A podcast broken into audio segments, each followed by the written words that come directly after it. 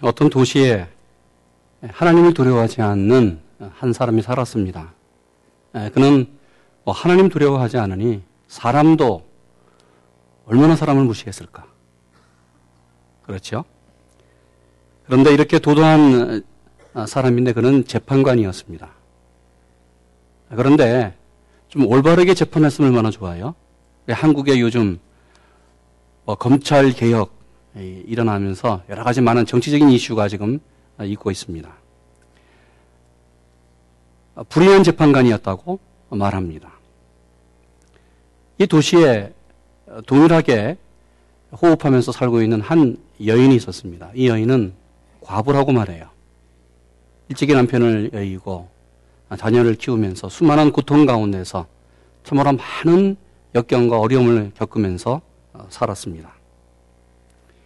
이 여인의 문제 풀 수 없어요. 그러기에 자신의 문제를 이 재판관에게 가서 해결해 달라고 요청합니다. 여러분 생각해 보세요. 하나님도 두려워하지 않은 사람, 아니 사람도 무시했던 이 도도한 재판관이 여인, 그것도 과부, 참으로 약한 사람의 문제를 해결해 줬을까?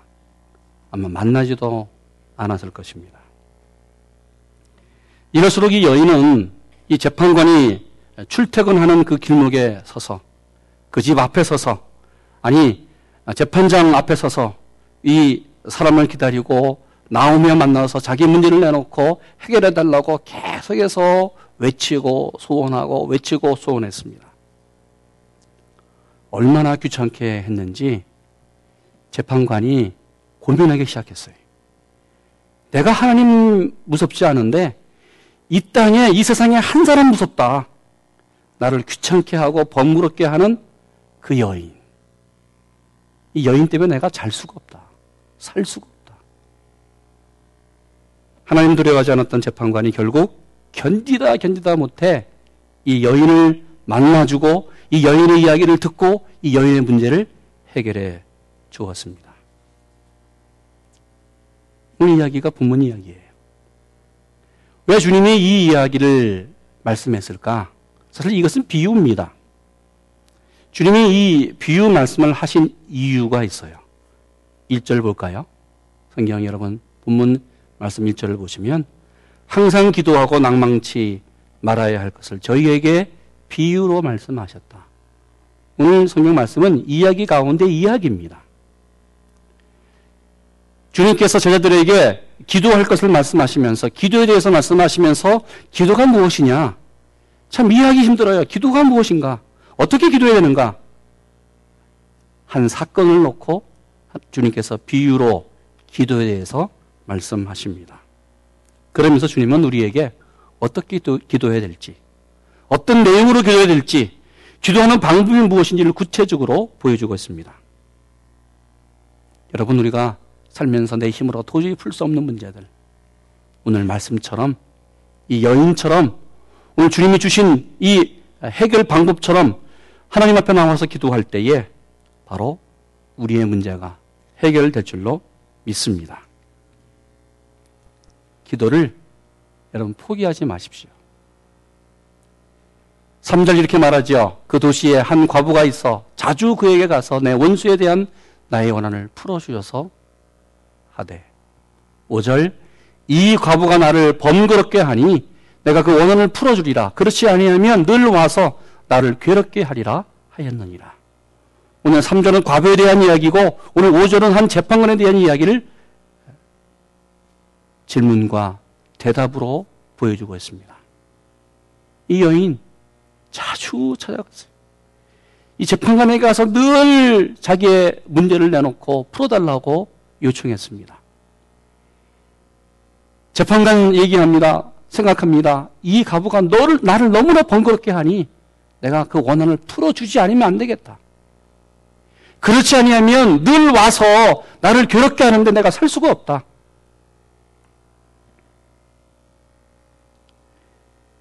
늘 와서 나를 괴롭게 했다. 이 말은 여인이 얼마나 찾아봤는지 뭐 시도 때도 없이 찾아온 거예요. 소리 지르고 문제를 해결해달라고 외치고 길목을 지키고 이제는 그 여인 얼굴만 봐도 무서운 거예요. 누구가요? 재판관이.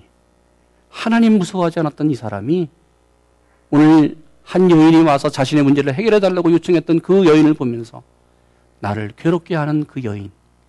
반드시 내가 그 여인을 만나서 문제를 풀어줘야지 내가 살 수 있구나. 여러분, 기도는 우리가 어느 때까지 해야 돼요? 여기 보니까 늘 와서 이 말은 끝까지 와서 문제가 해결될 때까지 와서 우리가 하나님께 기도합니다. 여러분 문제가 해결될 때까지 기도해야 돼요. 내 문제가 해결되지 않고 여러분 포기하지 마십시오. 기도는 내 문제가 해결되고 하나님께서 들어 응답하실 때까지 기도해야 됩니다. 이것이 기도예요. 그러면 기도하는 방법이 무엇일까? 오늘 5절에 구체적으로 세 가지 방법을 얘기합니다. 범거롭게 하고 두 번째 늘 와서 늘 끝까지 기도하고 그러고 괴롭게 한다. 이것은 한 여인이 이 재판관에게 요청했던 모습입니다. 여러분, 기도가 이런 것이에요. 하나님에게 우리가 날마다 나와서 하나님을 범거롭게 해야 돼. 계속해서 하나님 이것입니다. 하나님 들어 응답해 주시기 원합니다. 내 문제가 이것입니다. 계속해서 하나님을 번거롭게 해 드려요. 기도는 내가 응답받을 때까지 하나님이 응답하실 때까지 끝까지 기도하는 거예요. 그러면서 기도는 바로 하나님께서 듣지 아니하면 안 될 방법으로 그 내용으로 하나님 앞에 매달리는 것입니다. 저희 집에 제가 딸이 셋인데 이 딸 세 명의 성격이 다 달라요. 어쩜 그렇게 다른지 제가 늘 하나님을 찬양합니다. 얼굴도 다르고 생각도 다르고 말수도 다르고 다 다른데 어쩜 그렇게 나에 대한 그 대하는 태도도 다른지 제가 한번 설교를 드린 적이 있는 것 같아요. 금요일 날. 제가 그 애 세 명 가운데서 한 명한테 걸리면 제가 손을 들어야 돼요. 끝까지. 어떤 문제를 내놓고 저한테 와서 아빠 이거 들어주세요. 아, 그래 생각해보자. 아, 이거 안 돼. 그 다음날도 일어나서 저한테 얘기해요. 아빠 어떻게 생각하세요? 아, 안 된다 그랬지? 아니에요. 아빠 생각해, 다시 생각해보세요. 일주일 가요, 일주일. 어떤 때는 한 달까지 간 적이 있어요. 그래서 정말 이게 안 된다라고 하면 저는 그 얘기를 듣고 오케이. 미리 그냥 제가 그냥 포기해 버려요. 하나님도 우리가 하나님 앞에 기도할 때에 야 누가 와서 하나님 앞에 기도하면 하나님이 그렇지. 저 친구 기도는 내가 들어줘야 돼. 하나님을 괴롭게 하는 아빠를 괴롭게 하는 딸처럼 자기의 소망을 놓고 자기의 그 기도 제목을 놓고 자기의 원하는 것 계속해서 외치고 어, 바라는 것처럼 바로 하나님도 자신을 괴롭게 하는 사람의 요청을 기도를 받아 주신다는 것입니다. 오늘 이렇게 주님께서 바로 우리 문제를 해결해 주는 그 기도를 또 사람들의 기도, 소리에 귀를 기울이신다고 말씀했던 그 이 비유에 예, 기도에 대한 비유의 그 요청 이유가 뭐예요? 그것은 1절입니다. 우리 한 1절 같이 읽습니다. 항상 기도하고 낭망치 말아야 될 것을 저희에게 비유로 하여 항상 기도하라. 항상 기도해야 했더니 한 24시간 그냥 잠도 자지 않고 밥도 먹지 않고 계속해서 기도하는 것이냐? 아니에요. 그것은 꾸준하게 포기하지 않고 언제나 그 생각을 놓고 기도의 소망을 놓고 기도의 제목을 놓고 하나님 앞에 늘 기도하라고 말씀합니다. 그러면 하나님이 응답하십니다. 여러분 가정마다 기도의 제목이 있고 사람마다 기도의 제목이 있어요. 교회마다 기도의 제목이 있고 나라마다 기도의 제목이 있습니다. 여러분 기도하면 하나님께서 응답해 주실 줄로 믿습니다. 왜요? 7절. 하물며 하나님께서 그 밤낮 부르짖는 택하신 자들의 원한을 풀어주지 아니하겠느냐. 하나님이 저희에게 오래 참으시겠느냐? 하물며 나를 만드신 하나님, 우리의 아버지가 되신 하나님께서 불의한 재판관도 여인의 기도를 소원을 들어줬는데 사랑의 하나님께서 우리의 기도에 응답하시지 않겠느냐. 그럼 주님이 더 강조하지요. 저희에게 오래 참으시겠느냐. 오늘 성경이 말하는 7절 원하는 간절한 소망을 얘기해요. 간절한 소망. 기도 제목을 얘기합니다. 밤낮이라고 하는 얘기는 시도 때도 없이 정말 늘 기도하는 것을 말해요. 뿐만 아니라 낮에도 밤에도 늘 그 기도 제목을 생각하면서 하나님 들어주시기를 원합니다. 기도할 때에 하나님이 우리 기도에 응답하신다고 하는 기도의 적극성을 얘기합니다. 여러분 기도에 어떤 내용을 놓고 하나님 앞에 기도할 때에 포기하지 마십시오. 반드시 기도에 하나님은 응답해 주십니다. 기도 응답이 더디다. 아니, 하나님이 살아계시는가? 좀 답답할 때가 있어요. 환경이 어려워도 여러분 기도를 포기하지 마십시오. 시간이 없어도 시간을 내서 기도하기를 원합니다. 응답이 늦어도 하나님이 반드시 응답하실 것이다. 믿고 포기하지 아니하면 하나님이 우리 기도에 응답해 주십니다.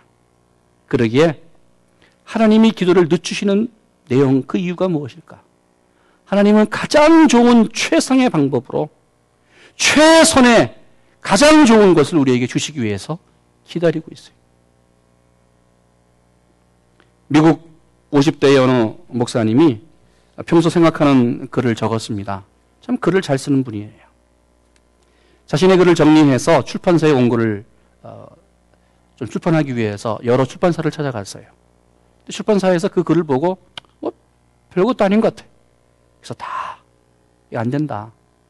뭐 책을 출판하면 이문이 있어야 되는데 이, 이 내용 갖고는 이문이 있을 수 없다. 그래서 이 접촉한 출판사가 다 거절했습니다. 실망한 이 목사님이 집에 돌아와서 자신이 열심히 몇 년 동안 썼던 그 원고, 원고를 쓰레기통에 탁 버립니다. 이것을 보고 있었던 사모님이 참 너무나 답답한 거예요. 아니, 내가 목사님을 위해서 기도했고, 또 참 좋은 달란트가 계신 목사님인데, 좋은 글인데, 왜 사람들이 세상에 알아주지 않을까? 다음날 목사님이 외출하자, 목사님이 사모, 사모가 늘 기도하는 그러한 기도 제목을 갖고 그 쓰레기통에서 그 원고를 다시 찾습니다. 그리고 정말 기도하면서 이 원고 하나님 하나님께 드리기 원합니다. 좋은 글 아닙니까? 아니 좋은 사람 만나서 좋은 출판 아, 되기를 원합니다. 기도하면서 어느 출판사를 방문했어요. 이 원고를 책으로 출판할 수 있겠습니다. 출판사 사장이 원고를 보더니 좀 가능해 보여요. 그래서 출판은 가능합니다. 그러나 결과는 장담할 수 없습니다. 이렇게 책이 출판됐습니다. 여러분 이 책이 출판된 지 미국에서 3천 권이 팔렸어요. 이 책을 읽고 미국 사람들의 사고가 바뀌기 시작했어요. 바로 이 책이 적극적인 사고라고 하는 책이었고 노만 빈센트 목사가 썼던 책입니다. 쓰레기통에 버렸던 책. 원고를 한 번도 출판사에 가져가서 출판되었을 때는 바로 이 책이 세상에 나왔을 때는 미국을 흔들었어요. 사람들의 생각이 흔들리기 시작했어요. 적극적인 사고로 살기 시작했고, 긍정적인 사고로 살기 시작했습니다. 안 된다고 포기하지 말고, 한 번 더 기도하고, 한 번 더 하나님 앞에 하늘의 문을 두드리는 거예요. 하나님의 마음을 두드리는 거예요. 한 번 더 하나님 앞에 나가기를 원합니다. 그러면 하나님께서 반드시 하나님의 방법으로 우리의 기도에 응답해 주실 줄로 믿습니다. 때가 되면 하나님이 하늘문을 열고 하늘의 담비, 축복의 담비, 은혜의 담비를 우리에게 주실 줄로 믿습니다. 여러분 기도가 뭐예요? 기도는 하나님의 자녀인 우리가 이 세상에서 정말 풀기 어려운 그 문제가 가장 쉽게 해결되는 방법입니다. 기도가 무엇일까? 기도는 바로 가장 어, 어려운 사건이 가장 쉽게 적극적으로 풀려지는 방법이에요. 여러분 세상 사람을 만나서 문제를 해결하려고 하지 마시고 먼저 하나님 앞에 나와 하나님 앞에 그 문제를 내놓고 기도하고 사람을 만나기를 원합니다. 여러분 이것을 자녀들에게 가르쳐 줘야 돼요. 우리 교회 모든 사역이 기도로 시작하고 기도로 나가면서 기도 가운데 하나님의 놀라운 역사가 일어나기를 원합니다. 왜요? 기도는 무능하고 나약한 우리에게 전능하신 하나님의 능력이 역사하는 최상의 방법이에요. 그러기에 주님이 1절에 말씀했습니다. 항상 기도하고 낙심하지 말라. 기도에 대해서 주님이 강조하고 강조합니다. 여러분 기도를 시작했으면 기도의 소원을 포기하지 마십시오. 우리 7절 말씀 같이 읽습니다. 하물며 하나님께서 그 밤낮 부르짖는 택하신 자들의 원한을 풀어주지 아니하시겠느냐. 저희에게 오래 참으시겠느냐. 여러분 기도를 시작했으면 끝까지 여러분 포기하지 않고 정말 그 마음을 포기하지 않고 기도에 대한 내용을 포기하지 않고 끝까지 하나님 앞에 매달리기를 원합니다. 주님은 밤낮 부르짖는 사람의 원한을 풀어줘요. 이것은 원수를 갚는다는 뜻이 아니에요. 마음속에 품고 있는 오래 품고 있는 간절한 소망을 주님은 풀어 주신다. 우리가 각자 갖고 있는 소망이 있습니다. 부모는 자녀에 대한 소망이 있고 또 우리 젊은 우리 자녀들은 자신의 인생의 비전에 대한 소망이 있고 가정마다 가정에 대한 소망이 있고 교회마다 교회에 대한 소망이 있고 여러분 모든 사역마다 다 소망과 비전이 있습니다. 여러분 이 소망 잃지 않고 끝까지 하나님 앞에 매달리면 하나님이 응답해 주십니다. 왜요? 불의한 재판관도 여인의 이 간절한 소망을 들었습니다. 그러기에 포기하지 않는 마음이 필요해요.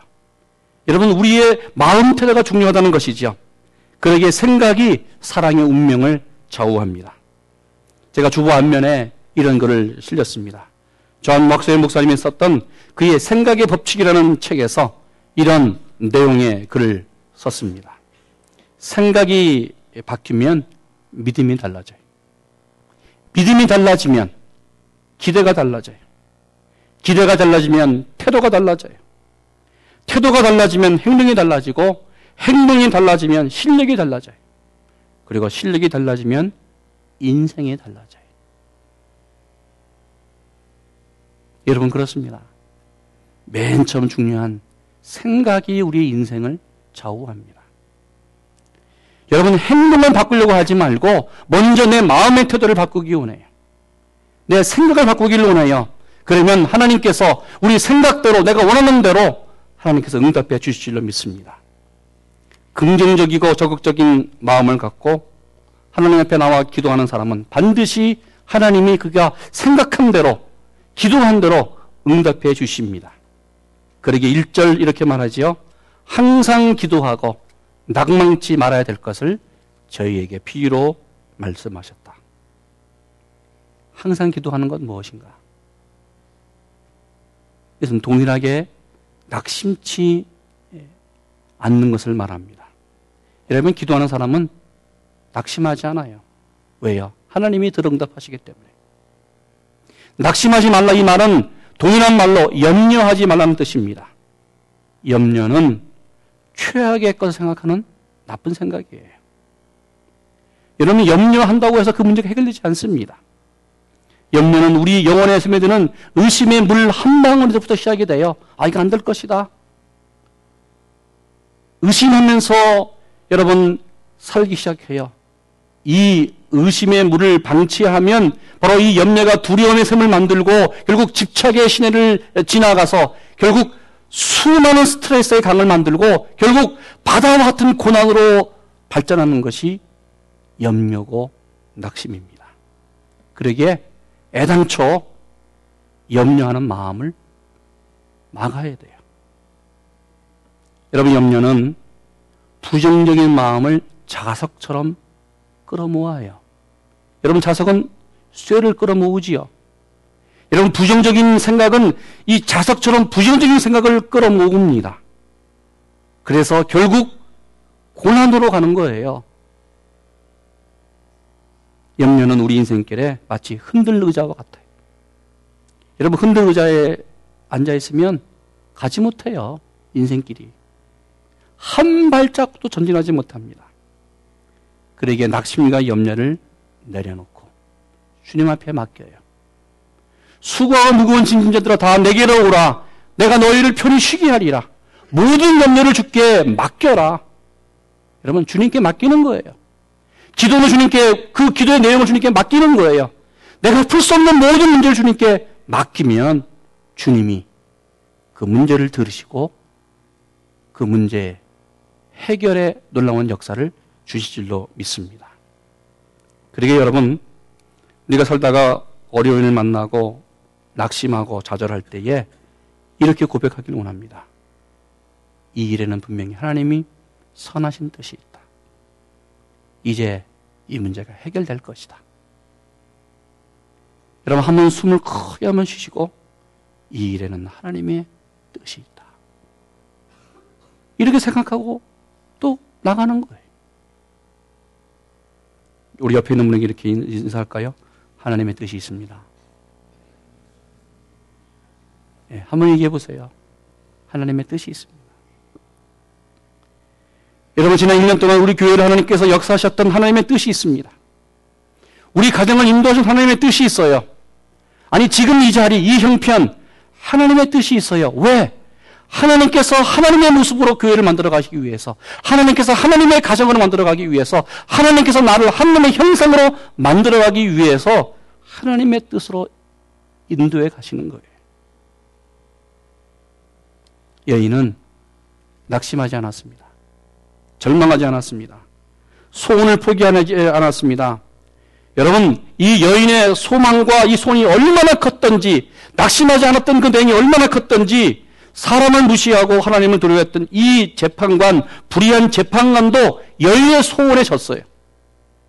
여인의 소원을 들어줬어요. 그러게 주님이 말씀했습니다. 하물며 사랑만 하시는 하늘 하나님 아버지가 자신의 자녀인 바로 하나님의 자녀인 성도의 기도를 들어주시지 않겠느냐. 7절 말합니다. 하나님께서 그 밤낮으로 부르짖는 택하신 자들의 원한을 풀어주시지 않겠느냐.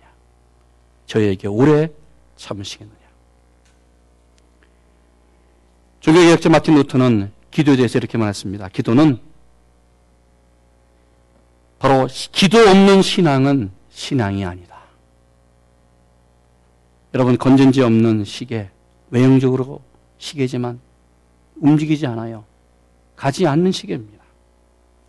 여러분 기름 가스 없는 자동차는 자동차이지만 움직이지 못하는 자동차입니다.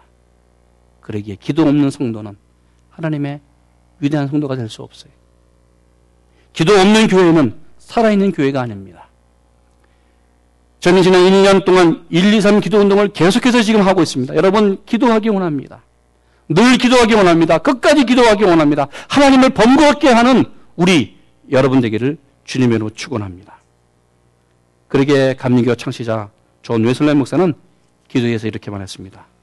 죄를 제외하고는 아무것도 두려워하지 않고 하나님 외에는 아무것도 바라지 않고 기도만 하는 사람 100명만 있다면 그들이 목사이건 평신도이건 상관없이 이들만으로만 충분히 지옥문을 흔들 수 있다.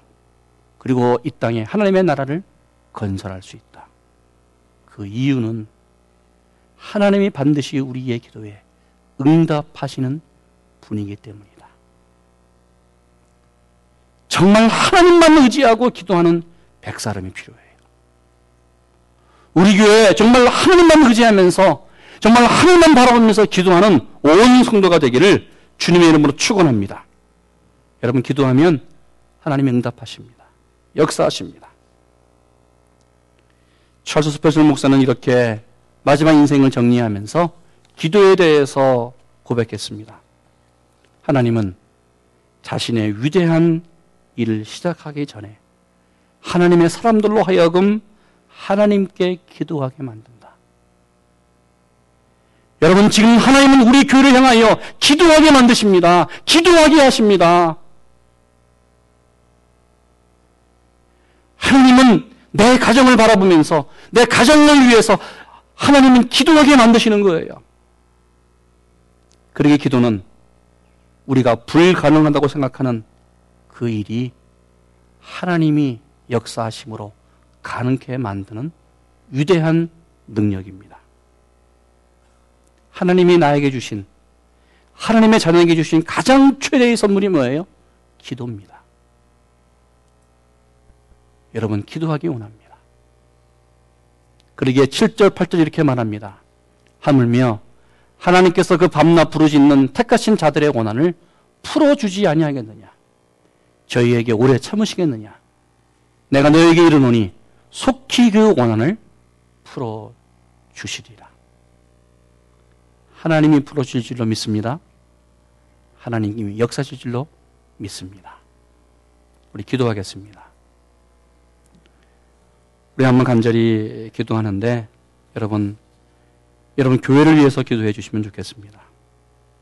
여러분 가정을 위해서 기도하면 좋겠습니다. 여러분 개인적 기도가 있다면 그 개인적 기도를 넣고 오늘 정말 간절히 기도하기 원합니다. 우리 10월 한 달 동안 여러분 교회를 위해서 기도해 주시고 여러분 가정을 위해서 기도하시고 여러분 각자 각자 제목을 넣고 기도하시면서 정말 기도가 응답되는 귀한 우리 대림절 대강절 한달 되기를 원합니다. 그런 내용으로 우리 같이 우리 어, 통성으로 기도하겠습니다. 기도합니다. 하나님 감사합니다. 저희들 인도하시고 역사하신 것을 감사합니다. 주님께서 능력으로 역사하시고 주의 능력으로 충만케 하신 것을 감사합니다. 하나님 교회를 위해서 기도합니다. 주님께서 우리 교회를 능력으로 충만케 하시고 정말 하나님의 역사로 하나님의 기적을 체험하는 교회 되게 하시고 아버지 하나님 정말 하나님께서 역사하시는 귀한 교회 되게 하여 주시기 원합니다. 우리 가정을 올려드립니다.